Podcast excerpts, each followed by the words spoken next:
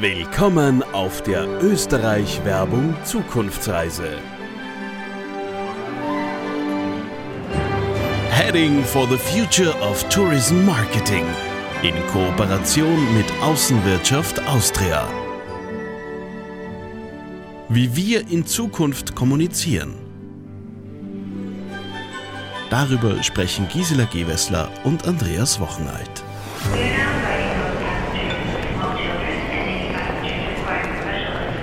Guten Tag, Frau Dr. Stolber.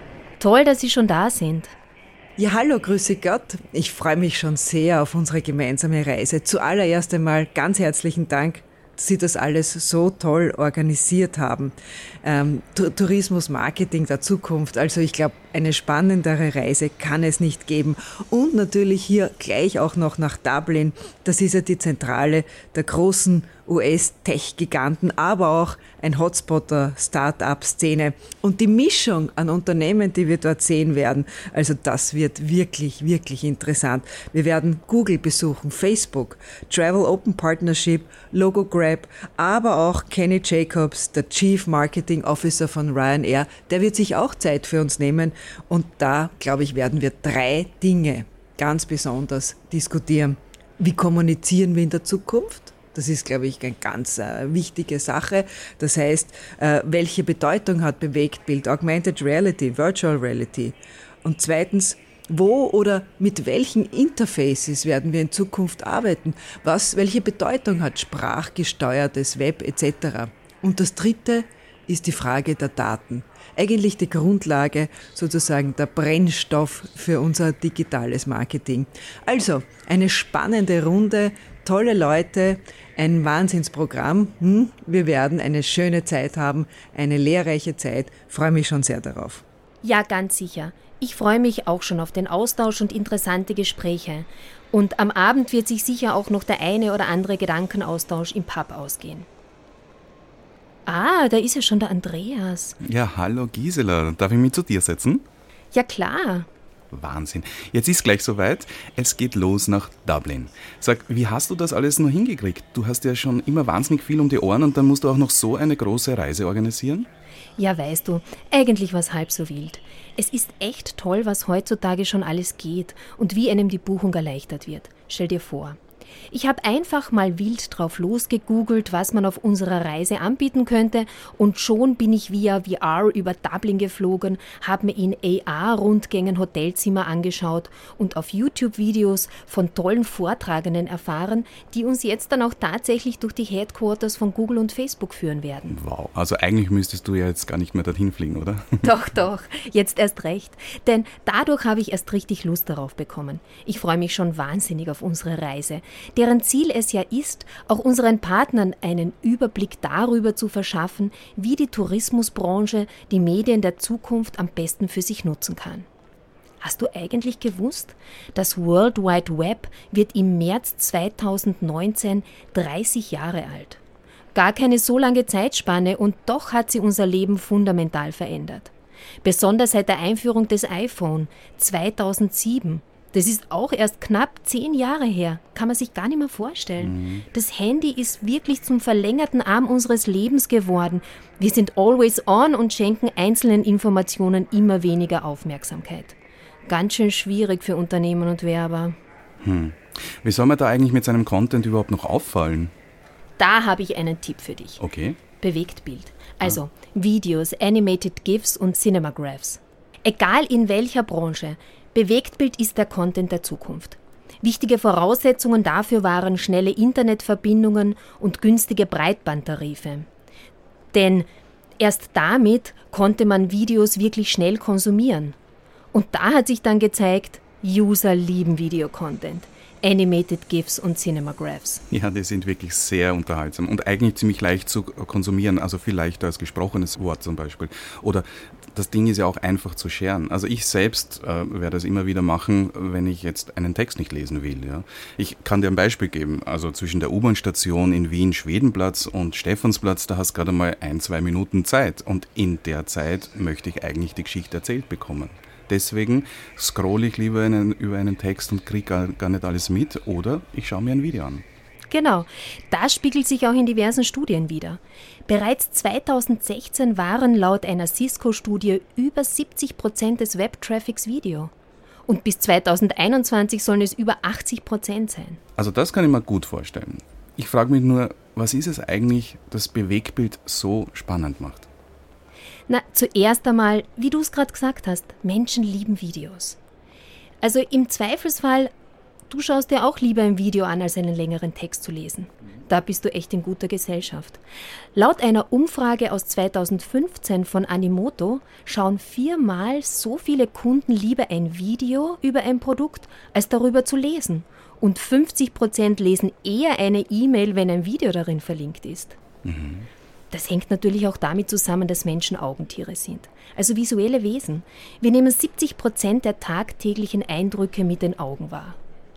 Und die Aufmerksamkeit des Kunden wird dadurch auf natürliche Weise immer angesprochen oder mehr angesprochen als bei anderen Content-Formaten und bleibt dadurch länger und stärker in Erinnerung. Logisch. Ja, und da wundert es auch wenig, dass Videos nachgewiesenerweise die Kaufbereitschaft steigern. Zu Zeiten vor dem Internetboom war der klassische Weg eines Kunden entweder telefonisch oder direkt persönlich äh, mit einem Kontakt beim Vertrieb. Heutzutage passieren diese Situationen digital im Netz und der erste Kontakt ist der Content, den die Unternehmen bereitstellen. Laut einer Befragung von Kanto steigert Videokonsum die Kaufbereitschaft um 97 Prozent und in Verknüpfung mit einer Marke sogar um 139 Prozent.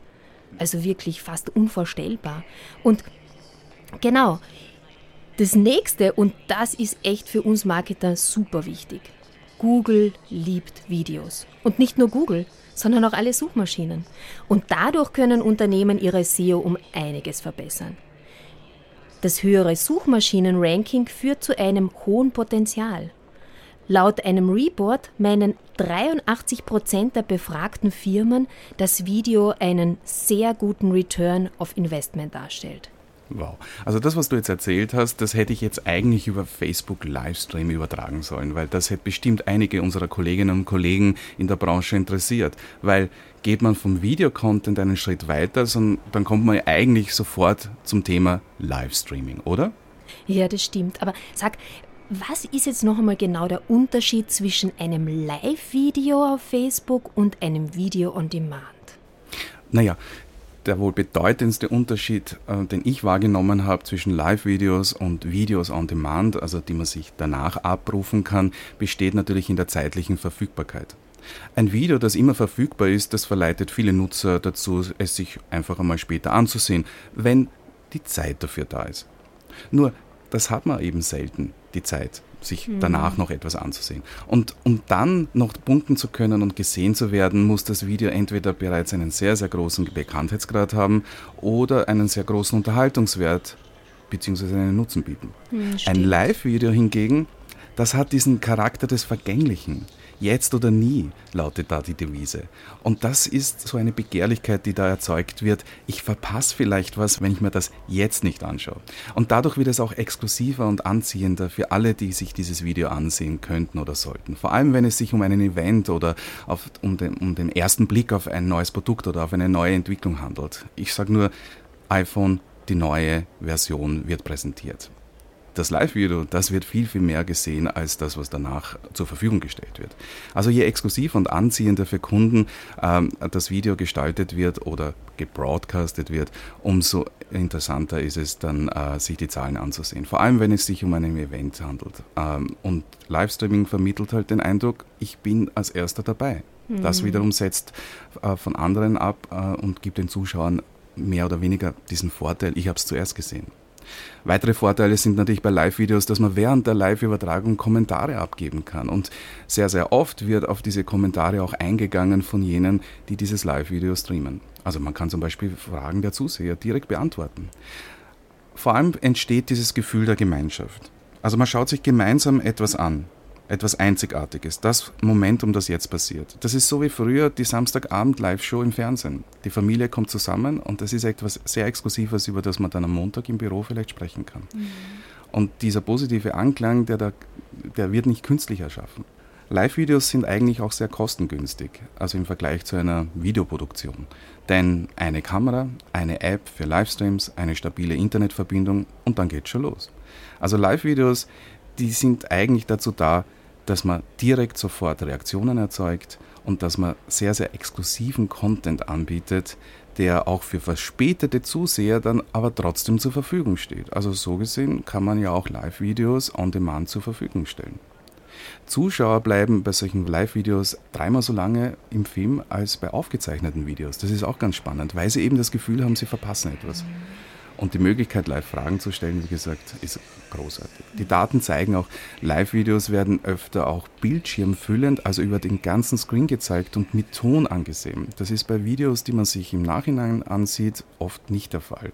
Das heißt, je größer der Event, wenn er live ist, umso größer auch die Visibility.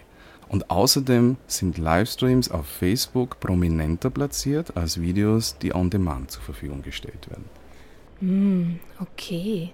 Aber was, wenn im Livestream etwas schief läuft? Das ist alles halb so schlimm. Selbst wenn etwas schief läuft, kann das eigentlich nur positiv sein. Es ist menschlich, es ist sympathisch. Die Menschen sind das gewohnt, dass bei Live-Übertragungen auch durchaus äh, mal auch etwas schiefgehen kann. Also unserer Branche bietet dieses Format auf jeden Fall einzigartige Möglichkeiten, potenzielle Gäste zum Beispiel anzusprechen, aber auch Stammgäste, die vielleicht gerade nicht an ihren Urlaubsort äh, urlauben, an größeren und kleineren Events teilhaben können. Das ist großartig. Potenzielle Gäste werden inspiriert, Stammgäste werden gebunden. Und weil sie sich wieder mehr als Stück dieser Community sehen, so funktioniert zum Beispiel jetzt Facebook Watch. Facebook Watch ist ein personalisiertes Angebot an Videos und Sendungen, das über Facebook abrufbar sein soll. Und gerade in den USA wird das jetzt sehr, sehr groß getestet. Die individuelle Auswahl der Videos ist abhängig von den Sehgewohnheiten des Nutzers und seiner Freunde. Das heißt, man bekommt eigentlich jene Live-Videos auf Facebook angeboten, die relevant sind aufgrund deines Nutzerverhaltens. Also schöner kann es ja nicht sein. Das heißt, Facebook erkennt, welche Themen mich interessieren und schlägt mir dazu Videos vor. Ja, genau. Also es ist nicht mehr ein Programmdirektor oder eine Marktforschung, die sagt, was relevant für dich ist, sondern es ist das, was du in deinem Alltag die ganze Zeit machst im World Wide Web. Und aufgrund deiner Sehgewohnheiten und die deiner Freunde zeigt dir Facebook Watch eigentlich nur das, was für dich wirklich interessant und relevant sind. Und außerdem sind auf der Watch-Playlist von äh, Facebook die meist diskutierten Live-Events oder Video-Events. Oder zum Beispiel, was die Leute wirklich zum Lachen gebracht hat. Und nicht das, was ein Programmdirektor glaubt, dass es lustig ist. Hier sind zum Beispiel dann Videos gelistet, die die meisten Nutzer mit Haha markiert haben. Dieser eine Button auf Facebook. Mhm. Oder andere Indikatoren spielen auch eine Rolle bei der Auswahl des Videos, das dir angeboten wird. Und Facebook wertet natürlich jetzt seit einiger Zeit schon diese Reaktionen aus, um dann, wenn es soweit ist mit Facebook Watch, auch hier in Europa dir das richtige Angebot zu bieten. Na, das klingt wirklich spannend. Also, ich werde auf jeden Fall die Experten in Dublin von Facebook dazu befragen. Unser Besuch im Facebook Headquarter wird uns ja überhaupt einen Einblick über die Überlegungen und Entwicklungen zum Thema Bewegtbild bei Facebook geben und uns aufklären, wie wir als Tourismusmarketer von diesen Entwicklungen am besten profitieren können. Eigentlich ziemlich spannend, dass ein Social Network oder das früher sogar nur ein Fotoalbum war, dass das jetzt eigentlich zu einem Fernsehsender wird. Apropos neue Entwicklungen, meinst du, können wir bei Facebook auch schon etwas zum Thema VR, also Virtual Reality, ausprobieren? Ich habe mich da mit meiner Samsung-Brille schon ein bisschen herumgespielt. Äh, wir haben ja schon einige Produktionen dafür gemacht, aber ich bin schon sehr, sehr neugierig darauf, was Facebook da alles anbieten wird. Ja, Facebook macht da einiges, was ich so gehört habe. Und wir haben das Glück, dass wir tatsächlich Facebook VR-Anwendungen im Headquarter von Facebook ausprobieren werden können. Yeah dann äh, Virtual Reality anschauen mit den Marketern und aus der Tourismusbranche, das ist großartig. Und es wird auch wirklich ein spannendes Feld. Wer zu den absoluten First Movern gehören möchte, nutzt diesen Bereich jetzt für sich. Das ist das Motto. Denn das ist jetzt noch eine Nische, aber es wird super spannend, vor allem für den Tourismus. Viele denken ja bei VR nur an Computerspiele.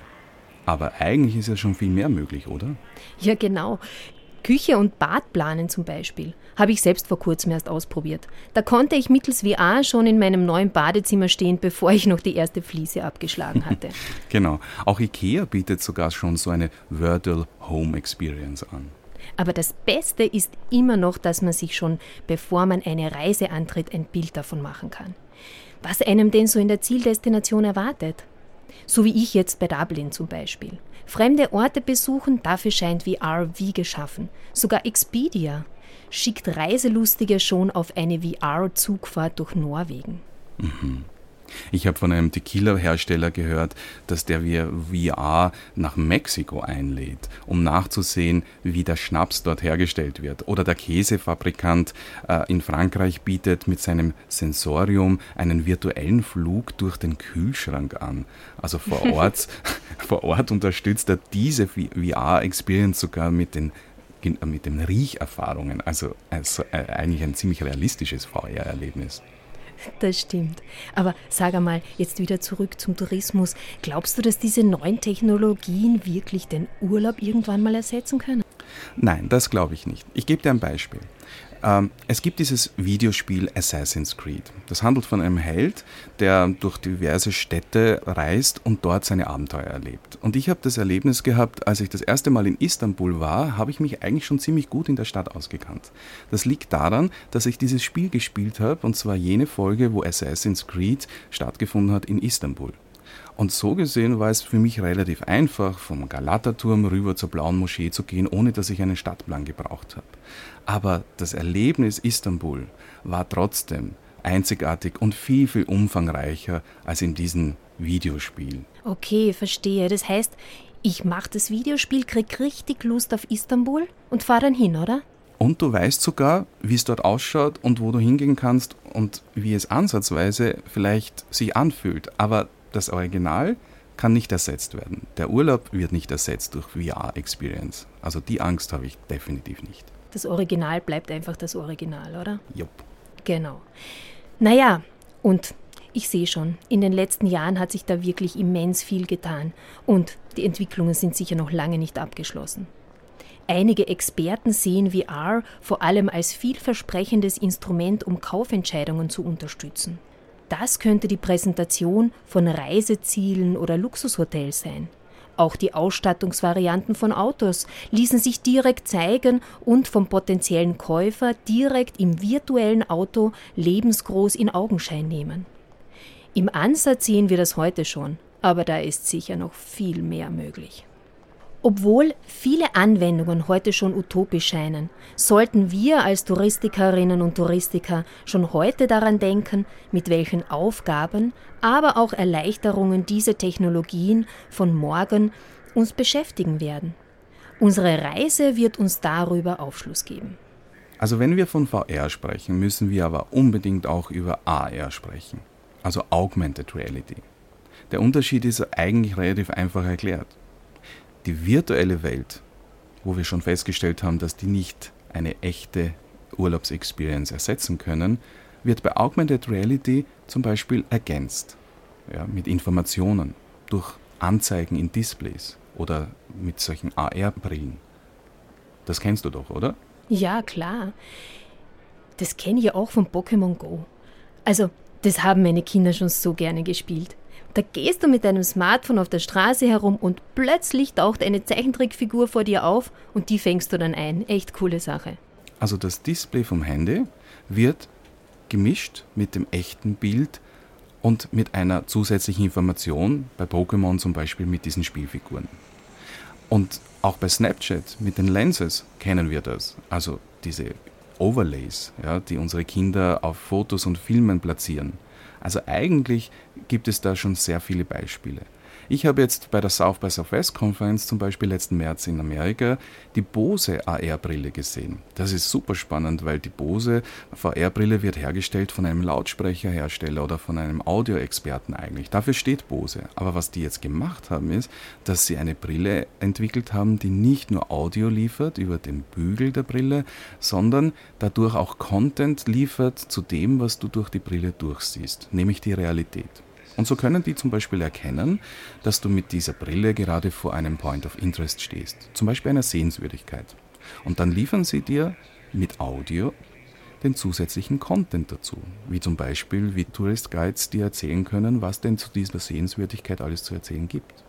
Also das ist ein großes Einsatzfeld, ähm, das spannend wird und die Geräte werden immer smarter, kleiner, handlicher und sind nicht mehr diese klobigen Brillen und, und diese Geräte, die man alle braucht, um diese AR-Experience zu erfahren.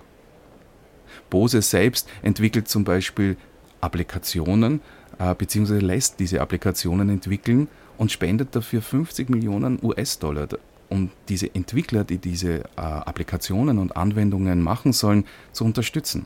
Und da sieht man, wie viel Potenzial in diesem Segment steckt. 50 Millionen Investment an jene Entwickler, die diese Bose-Brille mit Leben und Applikationen füllen sollen. Der Kollege Husinski von der FH St. Pölten ist zum Beispiel der Meinung, dass Augmented Reality in ein paar Jahren eine Alltags- und Massentechnologie wird. Das muss man sich mal vorstellen. In ein paar Jahren werden solche Applikationen Massentechnologie sein, so wie heute einfach unsere Smartphones. In ein paar Jahren bedeutet, eigentlich sollte man jetzt schon anfangen, sich zumindest darüber zu informieren. Diese globigen Geräte, die jetzt gerade verwendet werden, die haben noch nicht diese Massentauglichkeit. Aber so eine smarte Brille von Bose, das kann ich mir gut vorstellen, dass da viele Leute so etwas tragen, einfach um zusätzlichen Content über den Hörkanal eingeblendet zu bekommen. Ja, du, und vom Wegen in ein paar Jahren. Ich habe von Anwendungsfällen für AR gelesen, die sind jetzt schon im Einsatz, in der Industriefertigung zum Beispiel.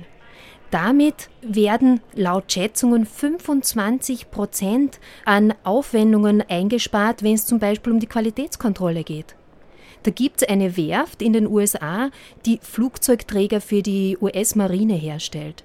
Und die haben durch den Einsatz von EA-Brillen ihren Qualitätscheck von 36 Stunden auf 90 Minuten verringert. Das ist doch schon gewaltig, oder?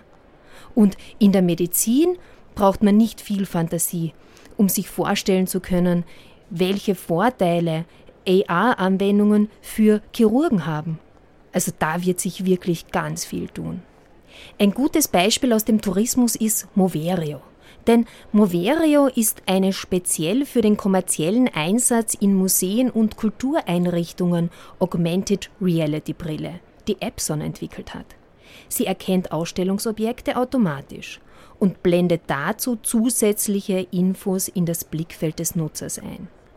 Sie kann Hintergrundinformationen über Kunstwerke und ihre Schöpfer geben. Ein schon lang ausgestorbener Saurier kann damit virtuell auferstehen. Und im Kino und im Theater versorgt sie die Besucher mit Untertiteln. Genau. Ich habe auch schon davon gehört. Das finde ich wirklich genial. Und wir stehen da erst am Anfang dieser Entwicklungen. Apropos Anfang, wir sind am Anfang unserer Zukunftsreise nach Dublin, wo wir uns diese Möglichkeiten alle anschauen, wie man mit Content wirklich auffallen und begeistern können. Das wird wirklich spannend. Ja, das wird es. Aber jetzt schauen wir mal, wann der Flug eigentlich geht. Kannst du das auf dem Bildschirm da lesen?